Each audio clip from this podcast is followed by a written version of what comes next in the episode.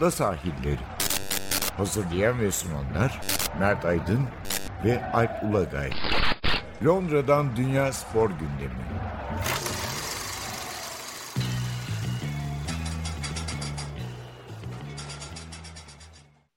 Ada sahillerine hoş geldiniz. Ben Alp Ulagay. Ben Mert Aydın.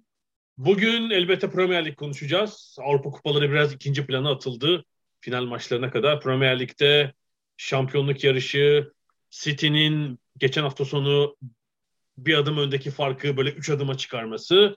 Ona biraz değineceğiz. Belki Holland transferi City daha sezon bitmeden 2022'ye damga vuracak transferlerden birini yaptı ve adeta böyle büyük bir silah ekledi takıma. Ve Şampiyonlar Ligi'nde 2024'ten itibaren yapılacak format değişiklikleri de onaylandı. Bir takım önceki planlara göre küçük değişiklikler var. Biraz da onları konuşacağız. Bir de tabii hocaların polemikleri var. Hafta sonundaki maçlardan sonra. Onlara da biraz değiniriz. Önce Premier Lig'le girelim. Geçen hafta sonu 36. hafta maçları oynandı ve Liverpool'un Tottenham'la berabere kalmasıyla Manchester City zirvedeki puan farkını 3'e çıkardı. Yani hala iki takım yakınlar ama oynanacak çok az maç kalmıştı. Hatta salı akşamı Liverpool Aston Villa maçında şok bir golle yenik duruma da düştü. Bir an senle telefonda da konuşuyorduk o maç sırasında. Ya bu iş bitiyor galiba falan dedik ki hemen yanıt verdiler. Sonra da ikinci golü atıp deplasmanda Aston Villa'yı mağlup ettiler ve en azından bir, bir iki maçta herhalde bu çekişme devam edecek öyle gözüküyor ama yani bu kadar az maç kala 3 puan büyük bir avantaj gibi gözüküyor. Ne dersin? Buradan evet, yani, bir, yani City büyük bir hata yapar mı artık bu kadar büyük bir hata? Ya futbolda peşin hükümlü olmak doğru değil. Yani e, onu söylemek lazım. E, şu anda City öne geçti averajda ama e, yani yenilirse Liverpool kazanırsa yine Liverpool öne geçecek onun averajda da önüne geçer. Bakalım yani göreceğiz ama hani geçen hafta da konuştuk hatırlarsan ben e, City'nin şampiyonluğu alacağını düşünüyorum. Aslında tabii Liverpool hafta, e, önümüzdeki hafta sonu Chelsea ile e, FA Cup finali oynayacak. Belki de iki de yani ikinci kupayı alacak sezondaki. Evet sen de statta olacaksın yine TV bu yorumcusu olarak. Güzel yani FA Cup finali büyük bir coşku ve herhalde 2000 değil mi 19'dan beri mi ilk defa tamamen seyircili bir FA, FA Cup finali olacak. 2020'de doğru, doğru. bomboş statta oynanmıştı. Geçen sene herhalde bir işte 15 bin seyirci vardı yanılmıyorsam.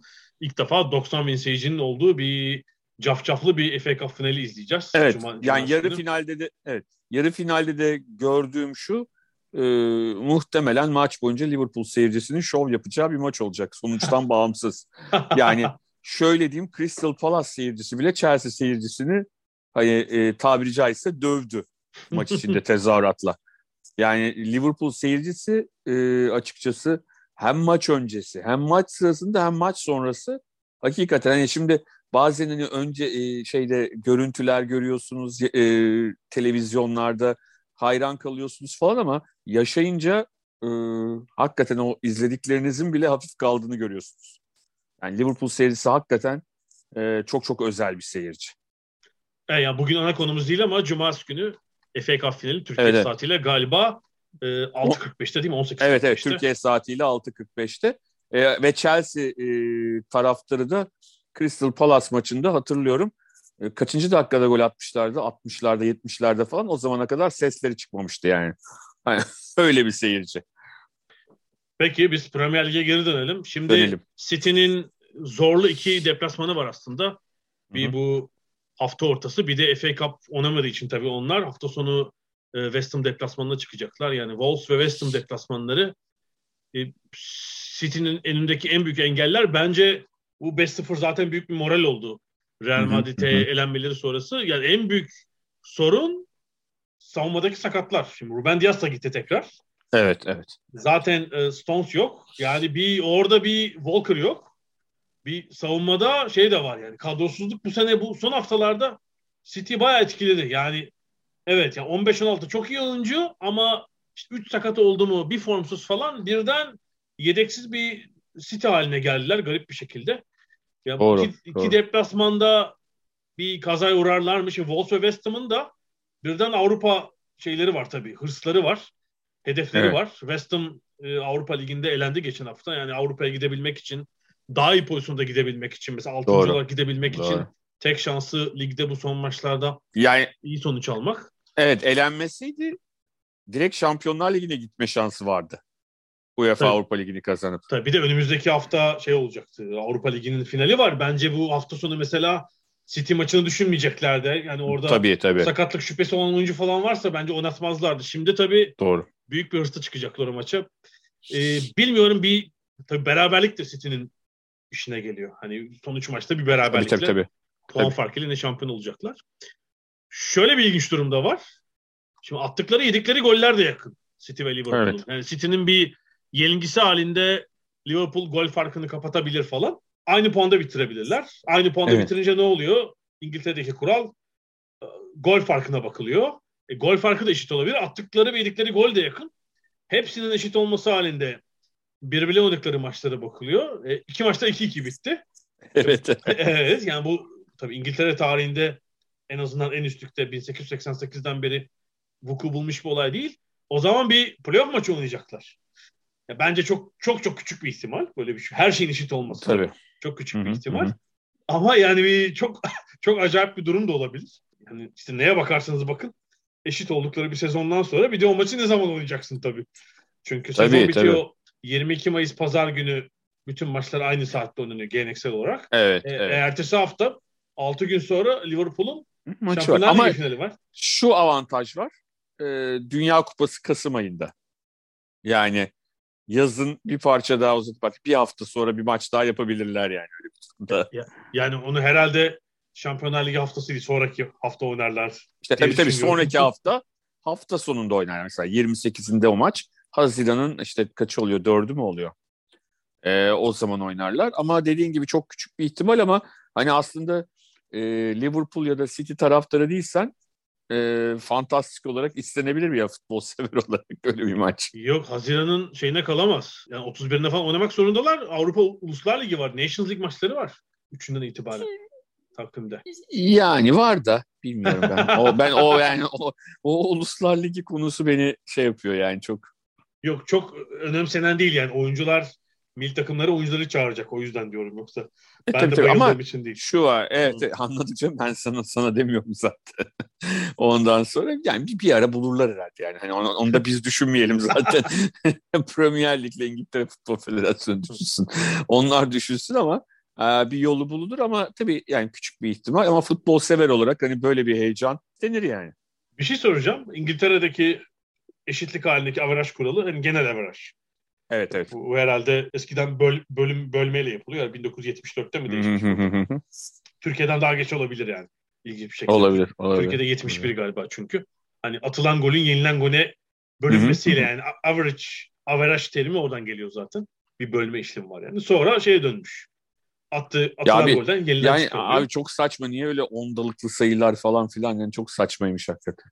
Kim akıl etmiş onu? Bir de hani şeyin lehine tabii. Az atıp az yiyenin lehine. Hani çok atmış olabilirsiniz. Çıkarma işlemi yaptığınızda çok önde olabilirsiniz ama bölmede geri düşebilirsiniz. Yani böyle bir garip. bir Evet evet bölme çok acayip. Bu, buradaki genel fikrin nedir? Ben mesela lig usulü oynanan bir şey işte 34, 30, 38 Hı hı. maçı kapsadığı için genel averaj uygulanması bana hakça Şimdi- geliyor. Şimdi bak sana şöyle söyleyeyim Alp. Sana e, şöyle diyeyim. Yani bence de normalde genel averaj doğru. Aha. Ülkeleri Ama- değiştirince birden. Türkiye Türkiye'ye gidip Türkiye gibi hiç kimsenin birbirine güvenmediği bir Evet. ligde Türkiye Ligi gibi e, birebir averaj daha mantıklı. Ama İngiltere'de diğerlerinde bence e, dediğin gibi yani normali de e, sonuçta bu bir lig olduğu için e, mesela hani Şampiyonlar Ligi gibi, gibi dört takımlı gruplarda falan aha. ikili averaj çok mantıksız değil. Ama işte 38 maç oynanan Premier Lig'de genel averaj çok doğru. Ama işte burada kritik nokta güven meselesi. Tabii. Yani Tabii. e, sisteme güveniyorsan doğal olarak genel averaj yani bunda tartışılacak bile bir şey yok yani bence. Ama ikili averaj şeye güvenmiyorsan, sisteme güvenmiyorsan, birilerinin işte e, sırf o averajın kapatılabilmesi için bilerek kalelerini açacağını inanıyorsan o zaman mecburen e, ikili averaja gidiyorsun yani. Çok ilginç. Avrupa'daki bence bu güven meselesi de ve zihniyeti yansıtan bir şey. Hangi ülkelerde genel averaj var? Fransa, Almanya, İngiltere, Hollanda. Güney'e gidiyorsun. Portekiz, İspanya, İtalya, Türkiye. Buralarda şey var yani. E, ikili averaj yapılıyor. Baraj tabii tabii. tabii tabii tabii tabii. Yani çok, Tam yani zihniyeti yani, yansıtıyor zaten. Yüzde yüz, yüzde yüz, yüzde yüz. Yani boşuna değil yani. Boşuna değil. Ha şu var bazı ülkelerde belki hani geçmişte yaşanan çok kötü tecrübeler var.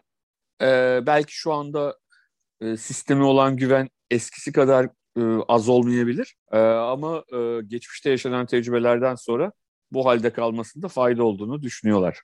Bir de hocaların biraz böyle gereksiz polemikleri var. Yani herhalde bu işte şampiyonluk gerginliği, bir yandan şampiyonlar evet, ligi, evet, bu yoğun evet, takvim evet. falan. Hafta sonu City ve Liverpool'un hocaları böyle iki konudan memnuniyetsizliklerini belirttiler. Bir Jurgen Klopp Tottenham maçından sonraki bence çok son derece tempolu, heyecanlı bir maçtı. Yani iki farklı stil tamamen. İki takım da belki istediğini alamadı. Tottenham'da çünkü Şampiyonlar Ligi için belki evet. hele öne geçtikten sonra kazanmak istiyordu. Liverpool'un kazanma mecburiyeti zaten ortada. Klopp şeyden şikayet etti işte. Tottenham çok defansif oynadı falan filan diye.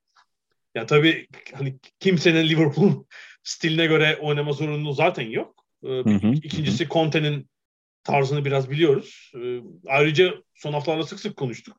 Yani Liverpool'la Korakor 90 dakika oynayabilecek belki bir takım var zaten.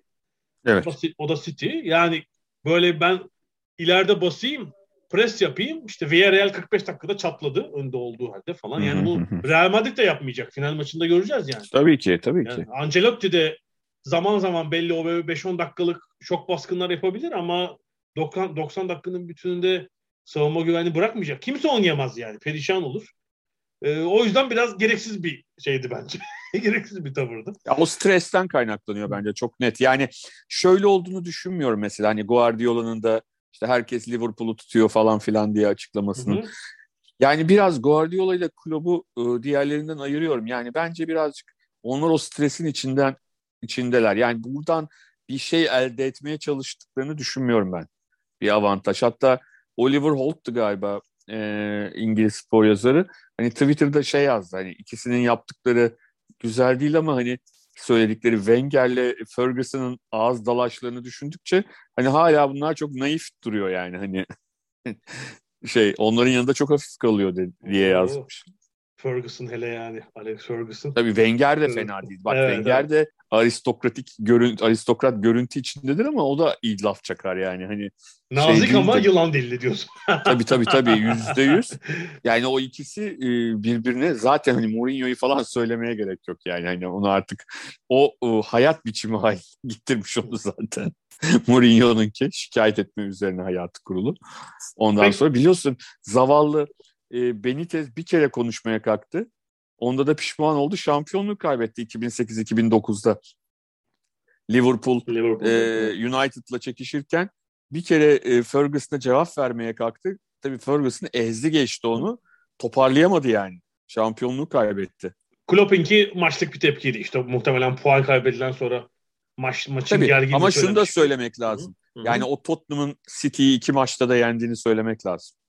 Canım zaten aynı oyun bir... biçimiyle yani hani Tabii. aynı oyun biçimiyle hı hı. senin rakibini iki kere yendi yani 6 puan kazandı yani bu seni şampiyonluk yarışında tutan bir takım rakip bu arada yani hani düşünürsen. Tabii bir de çok organize bir gömülü savunma yani beşli savunma. Kod, tabii tabii. Her an böyle otobüs parkı değil yani fark tabii, etmesi tabii. değil yani.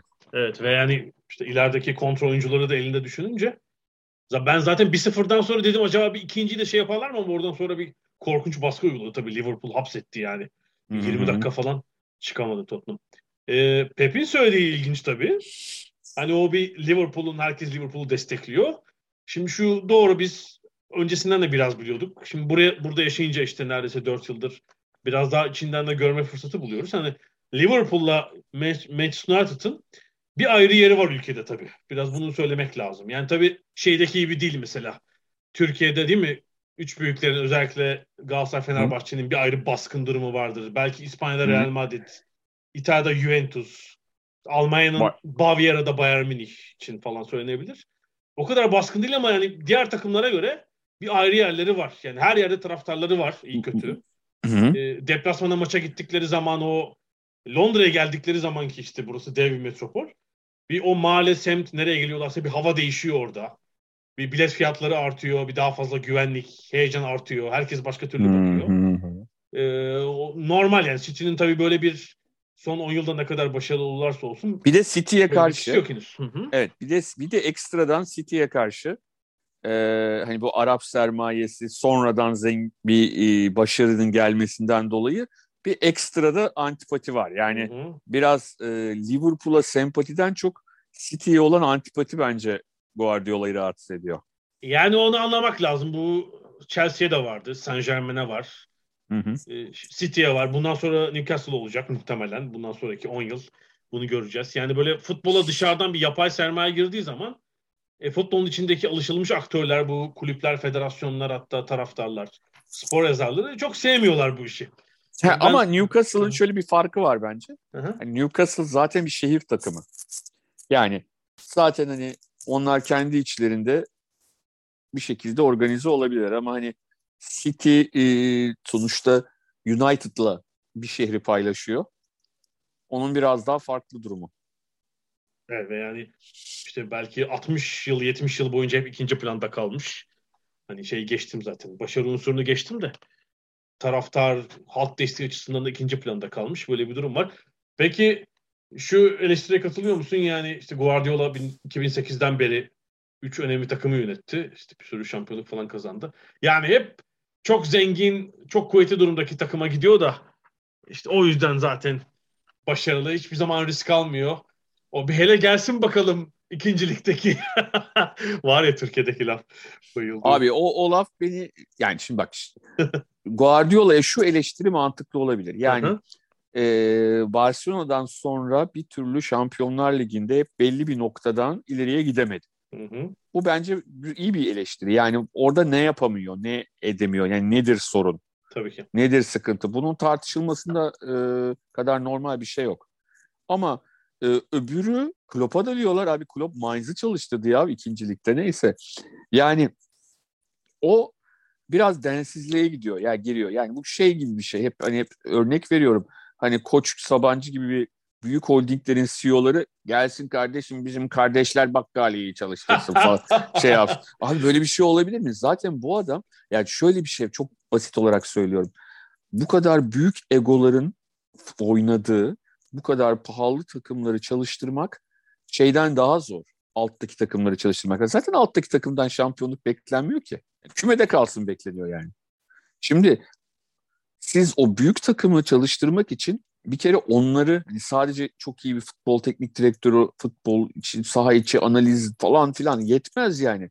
Aynı zamanda çok iyi bir psikolog olmanız lazım. Çok iyi e, oyuncularla ilişkiniz olması gerekiyor. Yani Birçok şey var. İdareci olmanız gerekiyor. 1500 tane hikaye var. Yani bir de o futbolcuların haftalık gelirlerini düşünürsek o adamlarla nasıl ilişki kurulur, neler yapılır. Yani bu çok basit bir şey değil. Yani hakikaten bu hani bunu söyleyenlerin bir kısmı laf olsun diye söylüyor. Ben bunu söyleyen teknik direktör duyduğumda mesela Türkiye'de yorumculuk yapan teknik direktör dediğinde mesela hani daha çok deliriyorum. Eski teknik direktör değil mi? Ee, Ağırlıklı. yani çok, Ağırlıklı. çok saçma, çok saçma. Gelsin sıkıysa onu abi niye çalıştırsın? Yani niye koçun Koç Holding'in CEO'su kardeşler bakkaliyeye gelsin yönetsin. Yani niye yani? Niye böyle bir zorunluluk hissetsin? Çünkü adamın CV'si işte eğitimi şusu busu öbürü için uygun yani. Şimdi şöyle düşün. Çok basit bir şey söyleyeyim. Guardiola Barcelona B takımını çalıştırdıktan sonra gelip Barcelona A takımında başarısız olsaydı şu anda neredeydi?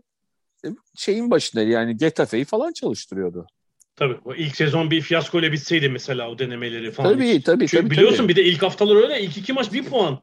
Evet, Seyirci söylenmeye başlıyor. Evet, bu ondan nereden sonra ama kaç falan maç üst üste? 20 maç mı? 17 mi? 11 üstte 18 galibiyet var. Tabii, evet. Evet evet üstte galibiyet var. Yani e, şey ne derler yani insanlar e, bunu çözemiyorlar. Klopp dediğimiz adam e, sonuçta işe ikincilikte başladı ya Gelsin Yani- üçüncülük de başlasın. falan. Yani bu kadar e, desteksiz atmak, e, şey yapmak, fikir fikri olmadan yorum yapmak falan çok çok acayip bir şey yani. Bizim ülkemize çok fazla bizim ülkemizle özdeşleşmeye başlayan bir iş. Twitter zaten bunun e, şahı olmuş.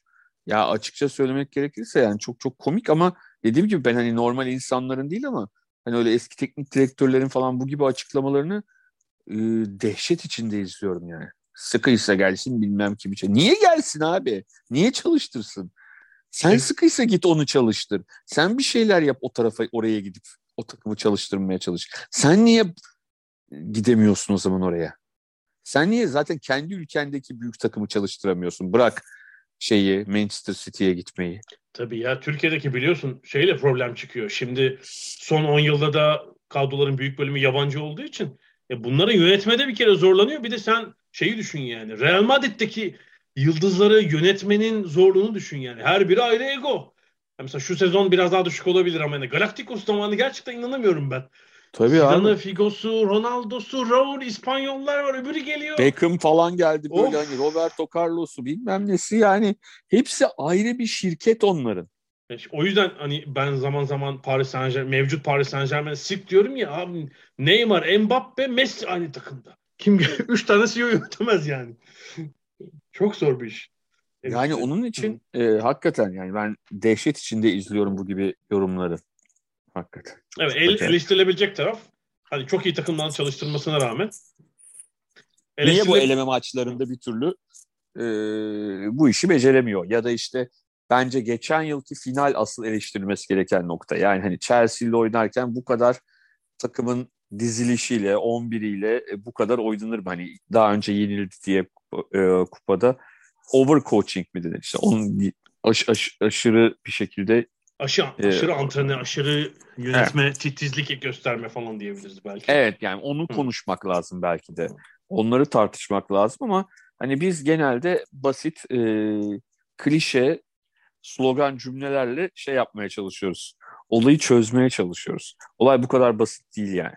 Ya ben skor kupa tarafını bir yana bırakıyorum. Yani 2008'den bu yana dünya futbolu dönüştü ya. Ve bunun bir numaralı tabii, tabii. mimarı Guardiola. Evet onun da tabii. akıl hocası olan mutlaka işte Cruyff var. Şimdi yanındaki mesela Juan Malilo, Bielsa bir takım danıştığı kişiler vardı etkilendiği. Hmm. Ama dünya futbolu değişti ya. Yani bak 2005 ile 10 arasındaki Şampiyonlar Ligi, Avrupa futbolunu düşün.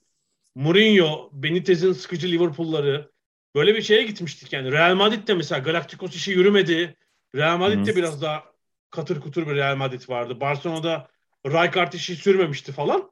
Ve şeye gidiyorduk yani. 2010'da hele Mourinho'nun Inter'i kazandıktan sonra Şampiyonlar Ligi'ni falan. Onu 2008'den sonra Guardiola ve ondan etkilenenler işte Klopp vesaire o bence değiştirdi işi yani bence. Ya bence e, Klopp'a hakikaten dünya futbolunun şöyle teşekkür etmesi lazım hani Guardiola takımlarına karşı ille futbolu çirkinleştirerek başarılı olunmayacağını gösterdi.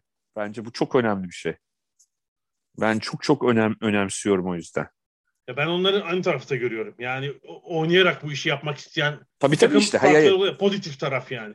Tabii yani e, şöyle Klopp'la Guardiola'nın oyun tarzları farklı zaman zaman e, birbirine benzeyen doğal olarak yani futbolun doğruları var modern futbolun. Onlar da benzeşiyorlar ama e, oyun tarzlarında bir farklılık var ve e, bize hep hani Mourinho ve benzerleri şöyle bir şey yaptı. Hani Guardiola tarzı futbolun e, ortadan kaldırabilmek, onu yenebilmek için işte e, çok net birebir adam savunması, sert savunma, çirkeflik bunların yapılması gerekiyor.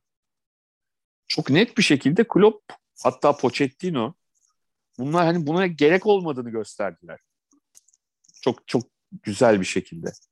Bence o yüzden çok anlamlı buluyorum yani. Bence de öyle. Yani futbolun genel etkisi çok daha büyük oldu. İstiyorsan bu bölümü kapatalım. Hı hı. Değil mi? İkinci bölümde Premier Lig'den biraz kalanlar varsa onları konuşuruz.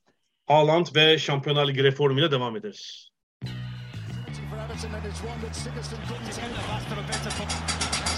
Ada sahilleri. Londra'dan Dünya Spor Gündemi.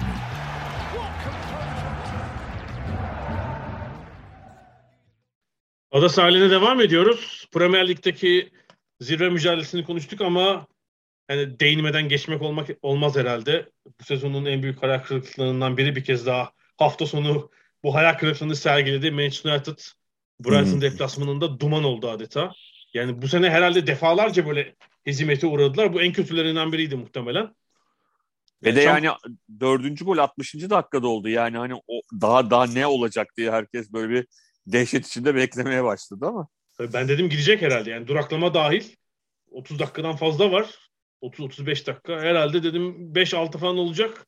Brighton acıdı yani sonra. ya da şöyle yani. diyelim hani Brighton'ın da e, kapasitesi o kadar yani hani daha güçlü bir takımla oynuyor olsalardı daha çok kapasitesi olan bir takımla oynuyor olsalardı çok daha büyük bir ne derler hezimet. Yani Brighton da çok garip bir takım. Yani iyi bir takım. Pozitif oynuyor. Graham Potter'ı ben çok beğeniyorum. Biliyorsun sezona süper girdiler. 5 maçta 4 galibiyet. Sonra 3 ay falan galibiyet alamadılar. Sonra bir iyi dönem var. Yine. En son e, daha sonra Şubat'la Mart arası 6 maç kaybettiler. Şimdi 6 maçtır. Önüne, önüne geleni yeniyorlar yani. Arsenal'ı yendiler, Tottenham'ı yendiler. United'a 4 attılar. Böyle bir şey geldi yine. Bir, e, bir buçuk aylık form dönemi geldi muhtemelen. Ve e, gollerde United'lı defans oyuncularının hareketleri falan da çok komik yani. Tamamen hani kafaca düş- şey, şey, Tabii tabii yani aralarında bu, e, bilmesen e, Brighton'ın oyuncular yani dünyanın en iyi oyuncuları zannedebilirsin yani. Slalomlar falan, ara paslar falan inanılmaz yani. Tabii United 6. ve onlar bir erken maç oynadılar bu kupa finali sebebiyle Chelsea ile. Bir maçları kaldı. Yani bu evet, hafta evet. hiç maçları yok. Ancak 22 Mayıs'ta son hafta maçları var Londra'da Crystal Palace'ta. Yani alttaki West Ham'ın averajı düşünürsek onları ciddi geçme ihtimali var. Yani yedinciliğe düşerlerse konferans ligi playoff'a oynayacaklar. Hani şampiyonlar ligi falan derken tesellinin de tesellisi bir... Evet eğer Ronaldo kalırsa kariyerinde ilk kez sanırım şampiyonlar liginde oynayamayacak. Acayip bir durum yani düzeltecek çok şey var. Yani Erik Ten Hag'ın önünde büyük bir böyle şantiye var yani. Çok bilmiyorum sadece transfer olabilecek bir şey de değil. İşte herhalde serbest kalan oyunculardan falan kurtulduktan sonra ciddi bir hamle yapmaları gerekecek. Çok berbat bir yerde bitiyor sezon yani. United Şeyi biliyor musun? Hani ben sana ciddi olarak soruyorum. Şimdi e, toprağı bol olsun Minar Ayala'nın ardından Pogba'nın falan durumu ne olacak diye bir soru sorayım mesela. Belki Haaland bölümünde de konuşuruz. Ee, ilginç biliyorsun ben de geçen hafta bir Minerayola Portesi yazarken epey çalıştım yani. Bir sürü farklı kaynaktan. E, oyuncularıyla arasında hiçbir sözleşme yapmıyormuş. Yazılı sözleşme yok. Hep sözlü. Hukuki bir şey yok yani ortada. E, bu aynı yani bir menajer arkadaşım da bunu anlattı. Sonra başka kaynaklardan da doğruladım. Yani bağlayıcı bir şey yok. Sözlü Yasal olarak peki nasıl o anla şeyleri yapabiliyor? Vekalet bir şekilde verilmesi gerekmiyor mu? İşlem yapıldığı zaman onu hallediyorlar ama yani yıl içinde oyuncularıyla Royal'ı bağlayan hiçbir belge yok tamamen güven ilişkisi var. Çünkü onlara öyle şeyler kazandırmış ki oyuncularına işte Zlatan'dan başlayarak. Zaten şey diyor yani bana güvenmeyeceksen diyor sen gidebilirsin diyor. Yani böyle bir karşılıklı itimat ilişkisiyle yürümüş bunca yıldır ki hani oyuncuların çapını düşünürsen işte Zlatan, Pogba, şimdi Haaland falan. Ee, ama sanıyorum kardeşi var bir de yakın arkadaşı böyle çok geniş bir ekibi de yok. Mesela Marcus Thuram galiba hemen Real ölür ölmez hemen başka bir agentla anlaşma yaptı anında. Ee, galiba Holland transferinde Reola'nın kardeşi görev üstlenmiş ki orada çok büyük komisyonlardan söz ediliyordu çünkü. Hı hı. Böyle bir durum. İstiyorsan Holland transfere devam edelim zaten. Evet evet. Yani sezon bitmeden onun nereye gideceği merak ediyordu. Sezon bitmeden de City bu transferi duyurdu. Çünkü onun bir sözleşmede belirtilmiş fesih bedeli var. O fesih bedelini herhalde yatırdılar ya da yatırmayı kabul ettiler. Hatta sağlık kontrolünden falan da geçti. Yani sözleşme imzalandı. Gelecek yıl e, Holland City'de oynayacak. Baya yani 2022'de herhalde en büyük transfer Mbappe ile o ikisi olacaktı. Real Madrid mi derken kendi İngiltere'de buldu. Herhalde İngiltere'ye de değil mi bu kadar büyük transfer yani kariyerinin zirvesine henüz gelmemiş diyebiliriz ama bu kadar büyük ismin İngiltere yani Ronaldo'yu saymıyorum artık o hani kariyerinin sonunda olduğu için. Çok büyük bir transfer herhalde. Yani İspanya'dan... Yüzde yüz, yüzde yüz. E, değil mi? İspanya'ya gider böyle büyük yıldızlar çünkü hep. Ona alışıyoruz biz. Premier Lig burada da sanki etkisini, gücünü gösteriyor gibi. Ne dersin? Doğru, doğru, doğru. Yani muhtemelen benim tahminim hani Guardiola falan onunla bir konuşma yapmıştır. Bir e, etkileşim içine girmiştir. Yani sadece artık bu futbolcular zaten hani Real Madrid'de istese, Barcelona'da, Bayern Münih'te istese bunlara çok büyük paralar veriliyor zaten. Hani aralarında bu verilen paraların çok büyük farklar olmuyor. Ama e, orada hani proje işte hocanın muhtemelen olayın içinde oluşu falan e, mutlaka, mutlaka etki etmiştir. Burada hani şeyi merak ediyorum hani Haaland'ın e, City'ye nasıl uyum sağlayacak. Bir de tabii Haaland'ın babasının da Manchester City forması giydiğini hatırlatalım. Yani evet, o biraz rol oynamış onun, olabilir. Onun bu. da bir duygusal bir şey olabilir yani e, işin içinde. Hatta biliyorsun Roy Keane'le onların bir olayı var. Hı hı. E, Haaland e, Roy Keane'e foul yapıyor ve Roy Keane e, diğer maçta intikam amacıyla e, kasten rakibi sakatlıyor. Ama tabii o sırada bu bilinmiyor. Sonra Keane futbolu bırakmadan önce otobiyografisinde bunu yazıp bilerek yaptığını yazıp ceza almıştı. Yani Roy Keane ya en, herhalde Premier League tarihinin hani büyük oyuncular arasında görünür ama bence en korkunç karakterlerden biri. Şu andaki gülünç Şu andaki yorumculuğu da orijinal yani. bence çok gülünç yani. Burada bayağı dalga geçilen bir karakter gibi görüyorum ben onu. Bayağı Türkiye'de çalışabilir. Türkçe öğrense bayağı e, tabii, Türkiye'deki tabii. YouTube falan her yere çıkabilir yani. O zihniyette birisi. tabii tabii.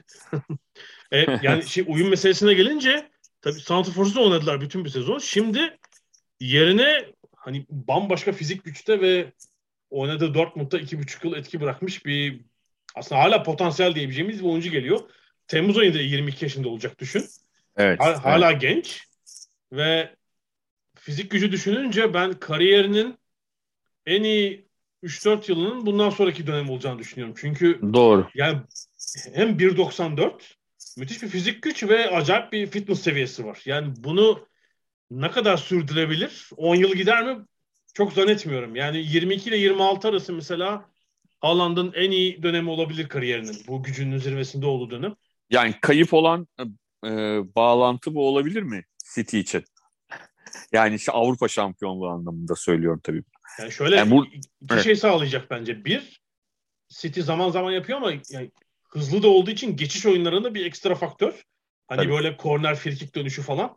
Oralarda sürpriz goller bulduğunu görebiliriz ama bazen City şurada takılıyor ya rakip feci kapanıyor. Son 20 evet. dakika ortalar geliyor vuracak adam yok. Şimdi onlara da vuracak birisi geliyor. Yani hani hem de rakip savunmayla boğuşacak bir adam diğer taraftan da maç Her oyuncuyla boğuşabilecek bir yani şeyi koruyabilirse Dortmund'da son iki yıl biraz sakatlıklar geçirdi. Herhalde burada evet. özel önlemler alacaktır City'nin medikal Evet o, o da bir soru işareti. Yani en çok en büyük soru işareti onunla ilgili son dönemdeki sakatlıklar. Bu sezon da bayağı maç kaçırdı çünkü. Evet. Ama işte gol ortalaması falan tabii Şampiyonlar Ligi olsun, Bundesliga olsun çok hmm. etkileyici. Guardiola onu sisteme hemen dahil edebilirse çok acayip bir şey olurdu. Biraz şeye benzemiyor mu hani LeBron James'in hani liseden geldiğindeki şey hali.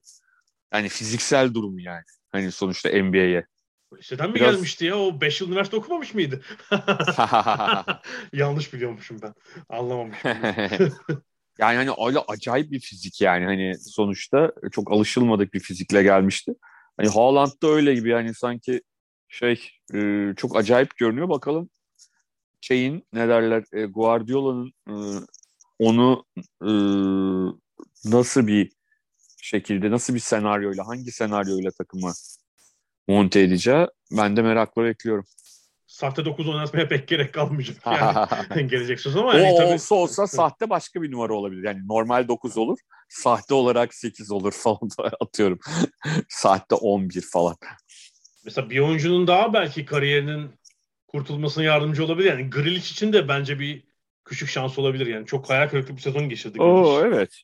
Evet. Yani asist evet. masist yok. Şimdi biraz oyununu böyle bir Santifor'a yardımcı olacak şekilde dönüştürürse belki onun için de bir kurtuluşu olabilir. Yani çünkü yani hakikaten... onun o şu Şampiyonlar Ligi travmasını nasıl atlatacağını merak ediyorum. Yani şey anlamında atlatmış görünüyor ama hani e, futbol severlerin gözünde, City taraftarının gözünde. İlginç olacak.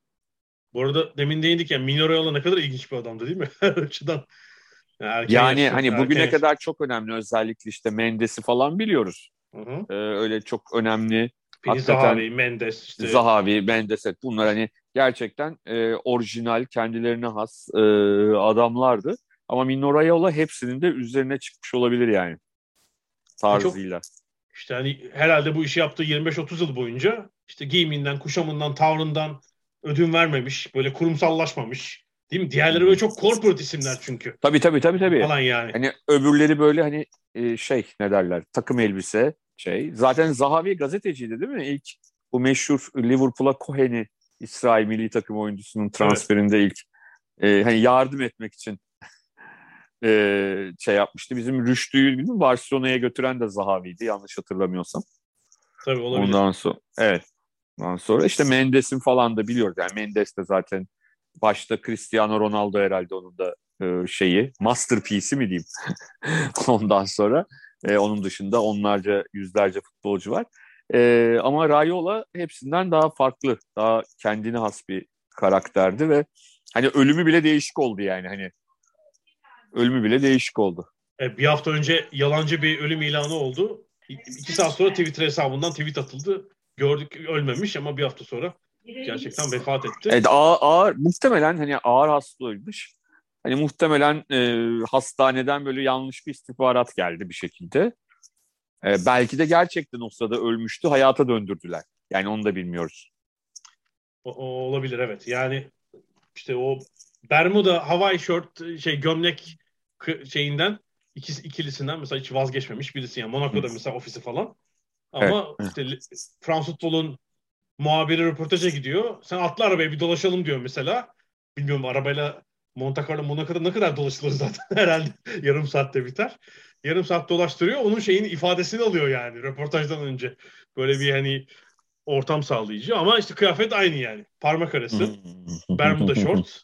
Üzerinde tişört ya da havai gömlek falan. Öyle ilginç bir şahsiyet. İşte ama bir sürü özellikle Zlatan'dan sonra tabii çok yıldızı parlamıştı. İşte herhalde kendi iyi kazandı. Oyuncularına da iyi kazandırdı. Evet. Peki sence İtalyan mı demek lazım, Hollandalı mı demek lazım? İtalyan sonra Hollandalı. Aslında evet İtalya doğumlu ama çok küçük yaşta. Sanırım 4-5 yaşında Hollanda'ya gitmiş. Evet. Yani Hollanda vatandaşı. Ee, sonuçta o da kafa karışıklığı olmuş oldu bayağı bir hani Hollandalı mı yazalım, İtalyan mı yazalım. Bir de bütün dilleri iyi konuşuyor. Yani 7 dil deniyor. Ben 7 görmedim ama 5'ini yani e, Flamanca, zaten, İngilizce, çok tabii İtalyanca yani, geçtim onları. Fransızca ile İspanyolca da gayet iyi. Yani zaten biliyorsun hani Hollanda'da Hollandalı olmak e, aynı anda dört dil falan bilmek anlamına geliyor üç dilin. Yani hani Flamancanın yanına Almanca ve İngilizceyi de katmak lazım. E diğerlerini de ekstradan öğrenmiş yani. Zaten yani, İtalyan bir de. Hani onu da düşünürsek. Tabii hastanede doğar doğmaz Hollandalı bebekler soruyormuş doktor. Hangi ülke? Hollandalı. Karışık yükle. Karışık, Karışık yükle diyormuş bebek.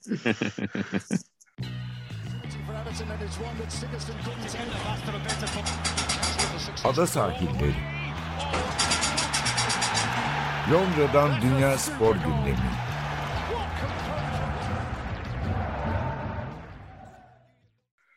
En sonunda istiyorsan şu Şampiyonlar Ligi reformunu evet. daha doğrusu statü değişikliğini biraz konuşalım. Yani ne diyeceğimi bilemedim ona ad olarak. Evet, statü de değişikliği şey daha politik oldu evet. hani reform mu nedir belli değil yani. Aslında bir 2-3 hafta önce şeyden konuşmuştuk hani Final Four mevzunda. Şimdi UEFA kulüplerinin önerisiyle bir karara vardı. 2024-25 sezonu itibaren Şampiyonlar Ligi'ne katılacak takım sayısı 32'den 36'ya çıkarılıyor ama bu şey zannetmeyin yani 4 takımdan oluşan 9 grup değil. E, tek grup halinde oynanacak. Evet. E, şurada da yanılgısı olmasın. 32 takım, 36 takım nasıl tek grup oynar? 35 maç mı oynayacaklar? Hayır. Kendi kategorilerine göre önce 10 maç denmişti. Şimdi 8'e indirilmiş. İşte her kategoriden takımlarla 8 maç e, yapacaklar ve 36 takımlık ama 8 maç üzerinden bir Evet. Yekpare puan durumu oluşacak.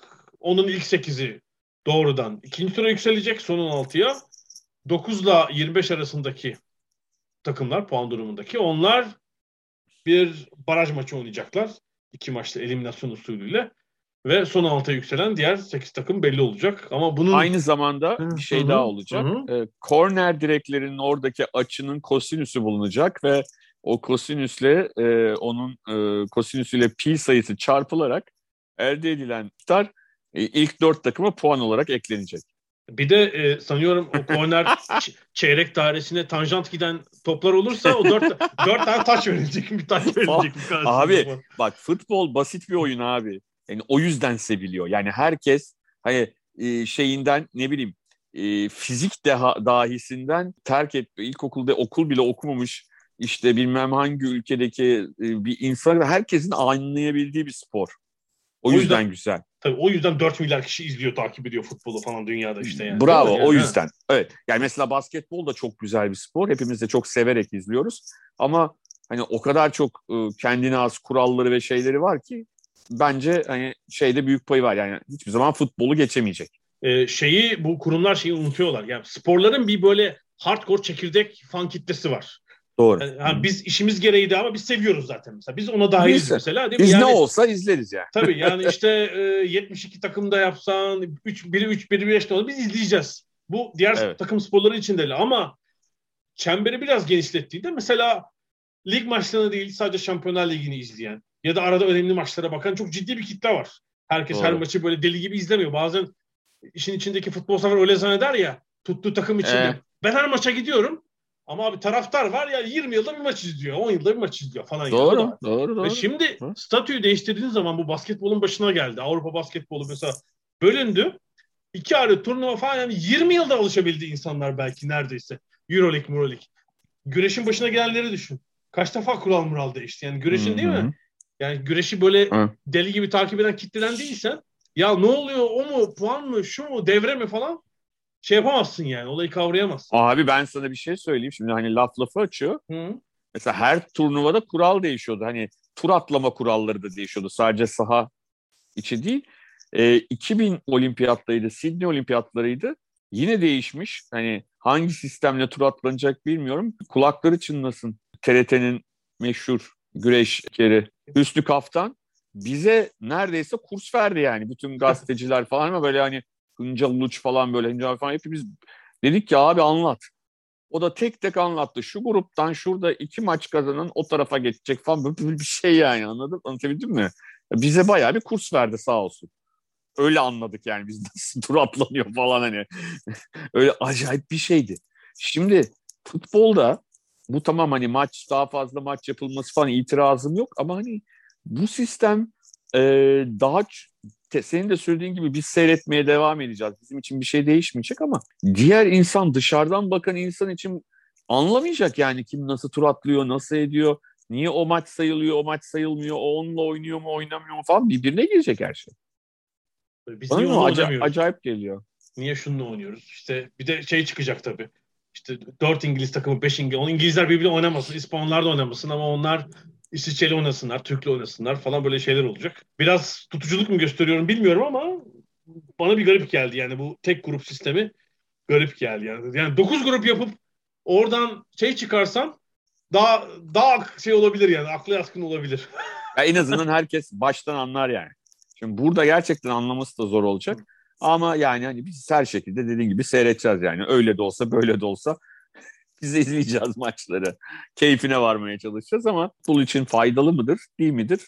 Tartışmalı. Göreceğiz hep beraber. Grup statüsü, maçların nasıl oynanacağına dair değişikliğin yanı sıra bir de katılımla ilgili bir değişiklik var. 32'den evet. 36'ya çıkınca yani ek 4 kontenjan açılınca bu nereye verilecek? Sanıyorum bunun ikisini elemelerden gelecek takımlara veriyorlar ama ikisi içinde bir bugüne kadar olan en azından bize yansıtılan işte tarihi başarılarına göre iki takım alınsın gibi önerinin olduğuydu. Bu da şuna yoruluyordu. Hani işte Manchester United veya Barcelona gibi bir takım Şampiyonlar Ligi dışında kalırsa Hı-hı. hani wild card gibi, davetiye gibi o alınsın. Ama şimdi anlıyoruz ki bu uygulanmayacak. Ve bir önceki sezonun en başarılı Avrupa Kupalarının en başarılı iki ülkesinin birer takımı daha alınacak şampiyonlar. O zaman her sene Türkiye'den takım alacaklar. Hatta iki takım olur herhalde Türkiye'de. Çok başarılı olduğu için. bir de Malta. Türkiye etmez bir de Malta alalım. O zaman Sliema Wanderers'la Naxar Lions vardı. Naxar hala var mı bilmiyorum birincilikte. şey oynamıştı oradan Naxar Lions aklımda kaldı. Paul Mariner vardı toprağı bol olsun. Geçen aha, sene aha. vefat etmişti. Aha. O gitmişti böyle 38 yaşında falan Malta'ya böyle bir Naxar Lions diye bir takımda oynamıştı. O geldi aklıma. Ya belki Malta birinci liginde bile değildir şimdi yani. yani mesela gelecek sezon uygulanıyor olsa bu sezon Avrupa Kupalarında en başarılı iki ülkesi İngiltere ve Hollanda. Oralardan birer takım daha olacaktı. İngiltere lig beşincisiyle. Evet. Holl- Hollanda herhalde lig ikincisi mi oluyor artık? Onlar da direkt e, Şampiyonlar Ligi'ne alınacaktı. Şimdi 2024'te hangi iki ülke olur kestiremiyorum ama yani Premier Lig kitabı olabilir, İngiltere olabilir yani. Yakında ondan sonra İngiltere'nin hani 10.sü falan Avrupa Kupalarına katılıyor olabilir yani bir şekilde. Yani düşünsene e, bir İngiliz takımı da UEFA Avrupa Ligi'ni kazansa o da Şampiyonlar Ligi işte İngiltere'den ekstra en çok şey oldu diye bir takım daha falan. Hatta o sezon Şampiyonlar Ligi'ni kazanan takım da ligde 8. olur mesela değil mi? Falan. Değil mi? Sırf İngilizlerden e, oluşan bir Şampiyonlar Ligi. o kadar uç bir örnek olur mu bilmiyoruz ama yani teorik olarak imkan var aslında buna.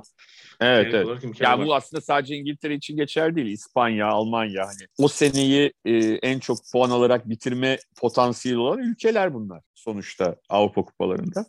Hepsi için geçerli olabilir bu. Peki sona geliyoruz. En son çok iki dakikada istiyorsan Avrupa'da finaller belli oldu ve yaklaştı geçen haftadan sonra. E, istiyorsan onlara çok kısa bakalım. 20 kaç sezon? 3 sezon sonra 3 kupa var Avrupa'da. İlk defa en son herhalde 98-99 sezonunda değil mi? Evet. 3 kupa, kupa vardı. galipleri vardı. Evet. Sonra hatta Lazio Mallorca'ydı değil mi o final herhalde son kupa galipleri evet, evet. finali. Sonra ertesi sezon işte ikiye indirildi. 99'dan 2021'e kadar demek 22 sezon iki kupa devam etmiş. Şimdi tekrar 3 kupa var. Bu 3 kupanın finallerinin ilki aslında 2 iki, iki numaralı kupanın finali gelecek çarşamba Rangers'la Frankfurt arasında oynanacak. Baya sürpriz. Yani bir kere şu ilginç. Tekrar 3 kupa var bu kadar yıl sonra ve 6 farklı ülkenin temsilcileri oynayacak finalleri. Sana bir soru. Sana iki soru soracağım. Birinci soru. Eintracht Frankfurt son olarak bir Avrupa Kupası kazandığında e, hocası kimdi? Tamam o Ravuş. Sonra Fenerbahçe'ye geldi. Evet. Bir hafta sonra falan Fenerbahçe'ye geldi. Yardımcısı da Arda Vural'dı bu arada. Türk teknik adam. O da Fenerbahçe'ye gelmişti. İkinci sorum, asıl önemli sorum. Eintracht Frankfurt Şampiyon Kulüpler Kupası'nda final oynadığında maç nerede oynanmıştı? 1960 finali Glasgow'daki 7-3'lük maç evet. değil mi o da? Şimdi de Rangers'la oynuyor zaten. Yani böyle bir bağlantı kurdum oradan. Glasgow Rangers'la oynayacaklar. Bence çok güzel ve hani e, eski ekol, hani eskiden beri çok köklü e, ekol bir UEFA finali. Yani benim hoşuma gitti adı finalin. Hani Eintracht Frankfurt, Glasgow Rangers böyle 80'li yılları falan e, insanda çağrıştıran o eski 70'leri falan çağrıştıran güzel bir final. Yani mesela 90'ların başında bu iki takım çok kuvvetliydi yani. Frankfurt Almanya'da son hafta biliyorsun şampiyonluk kaçırmıştı. Tabii, Rangers tabii, tabii, tabii. Şampiyonlar Ligi'nde finalin eşiğinden döndü falan yani. Bugün olduklarından daha kudretliydi aslında bu iki takım. Sonra işte doğru, doğru. Frankfurt kümeler falan düştü. Rangers zaten kulüp feshedildi tekrar kuruldu falan. Ama 10 yılda buraya gelmesi de onun ilginç. Sevilla'da güzel bir final olacak bence. Evet evet bence de güzel bir yani isim e, şey e, eşleşme hoş bir eşleşme yani nostaljik. Evet bizim gibi yaşlanmış insanlar için güzel. Evet. Çok iyi. Ondan bir hafta sonra da 25 Mayıs çarşamba akşamı da Tiran'da Roma Feyenoord Konferans Ligi. Tarihin ilk finaline çıkacaklar. Evet yani biliyorsun e, Mourinho böyle işleri kötü gittiğinde böyle garip bir kupa bulup onu kazanmayı çok seviyor bir şekilde kupaya sahip oluyor. Biliyorsun United'la da arada bir UEFA Avrupa Ligi kazanmıştı. Ee, hani küçümsemek için söylemiyorum, espri olarak söylüyorum. Ee, hani Roma sonuçta İtalya Ligi'nde şampiyonluğun çok uzağında kaldı. Ama bir konferans ligi şampiyonluğu onlar için güzel olacak bence. Yani o başarabilirlerse Feyenoord'da hatta değil mi? Molde'den kaç yemişlerdi grupta? Altı. Altı tane yemişler. Altı. Sonra onları elediler. Falan böyle hani. Bu da evet Avrupa'nın şeyin gariplikleri. Avrupa kupalarının gariplikleri gerçekten. Sonuçta Feyenoord da zaman zaman Avrupa'da final oynayan bir takım. Onlar da UEFA'yı kazanmışlardı. Dortmund'u yenip o Pierre Van Hooydonk'un falan olduğu dönemlerde. Ee, bence hani şöyle diyeyim. Üç finalde hani Liverpool, Real Madrid'de eklersek hani üç finaldeki altı takım da e, böyle hani Avrupa'da sonradan bir yerlere varmış takımlar değil. Hani köklü ve geçmişte Avrupa'da başarılar elde etmiş takımlar ilginç olacak, güzel olacak yani. Evet, herhalde bu takımlar arasında daha önce kupası olmayan takım var mı ya? Yok. Hayır, herkesin bir kupası var yani. Roma'nın da Hı. bir fuar şeyleri var galiba. Var, var. Rangers'ın var, Feyenoord'un var. E, Frankfurt'un da var işte 1980. Ama yani UEFA, o zamanın hele 1980'in UEFA kupasını kazanan antrenörü bir hafta sonra İstanbul'a getirmek de havalı tabii, tabii. bir şey. Yani ben sana şöyle bir, şey. ben sana şöyle bir şey söyleyeyim. Şöyle bir bilgim var. e, 442 dergisini çıkardığımız dönemde e, Alman hocalar, Türkiye'deki Alman hocalarla ilgili bir araştırma vardı. Ben yapıyordum. O zaman akşam grubundaydık ve onların hakikaten acayip bir arşiv vardı. Yani istediğim bütün gazetelerin Türkiye'de çıkmış yani bütün ciltleri vardı. Orada mesela şeyi gördüm yani. O maç oynanıyor. UEFA finali son maç yani o zaman UEFA finali iki maçtan oluşuyor. Şampiyon Kulüpler Kupası finalini o senenin Rauş Alişe'nin evinde izliyor abi İstanbul'da ve kucağında da Alişe'nin oğullarından biri var küçük o zaman çocuklar. Yani o şekilde fotoğraf var yani. Fotoğrafı gördüm. Şaka gibi yani. Çok çok çok acayip bir şey yani o dönem için. Ve de şunu da hatırlıyorum. UEFA Kupası'nda o sezon 4 yarı finalisti de Batı Alman'dı. Tabii çok acayip yani. Hatta 5 Alman takım bu sezon.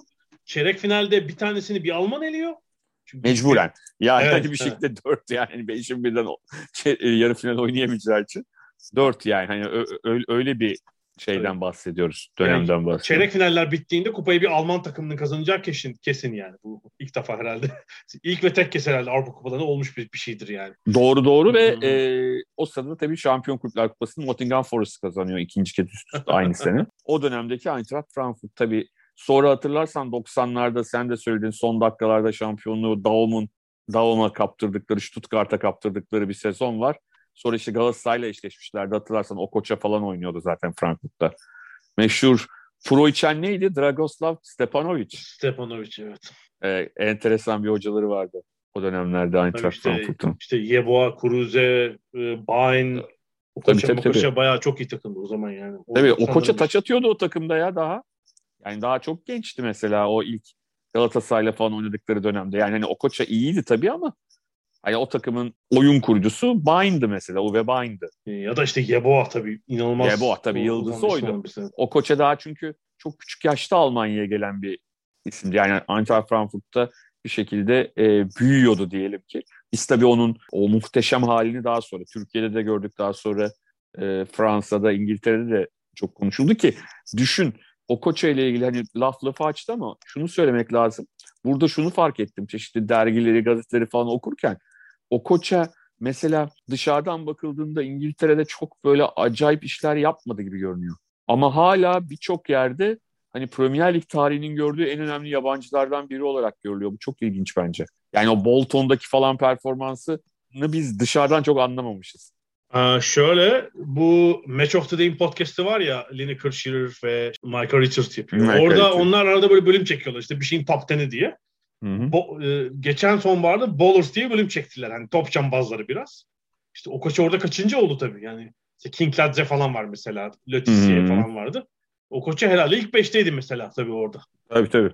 Sonra alt lige gitti. Hull City'de falan oynadı falan ama hani Bolton performansı tabii o zaman daha yeni hani Premier Lig'de yeni e, böyle büyük yabancılara yeni açılmıştı diyeyim. Daha fazla hani bu tip isimler gelmeye başlıyordu. Orada tabii büyük etki yaratmış. Çok yetenekli bir oyuncuydu çünkü yani hani hiç tartışma götürmez. Çok acayip bir e, oyuncuydu. Ve çok acayip taç atan bir adamdı. Yani mesela hani sonra hiç kimse hiç taç attığını falan görmedim. O Frankfurt'ta çok acayip taç atardı. Hatırlar mısın? Şeye, e, içeriye doğru. Yok hatırlamadım vallahi bu taşları. Yok yok çok iyi taç atardı. Çok acayip yani. Ama o zaman herhalde 18-19 yaşında falandı yani bahsettiğim zamanlarda. Evet 19 falan muhtemelen tabii. Evet. Muhtemelen. Peki nereden nereye geldik bak kupa finalleri derken. Frankfurt eski Frankfurt'u da yad ettik falan. Bak, Nerede o Frankfurt? eski Frankfurtlar falan. Ağustos'ta galiba. Süper Kupa finalinde Liverpool'da oynarsa bir de tekrar konuşuruz. tabii tabii. Neden olmasın? Ya da Real Madrid. Why not? Peki bu haftalıkta bu kadar sanıyorum. Epey uzattık. Gelecek haftaya kadar görüşmek üzere diyorum. Hoşçakalın. Hoşçakalın.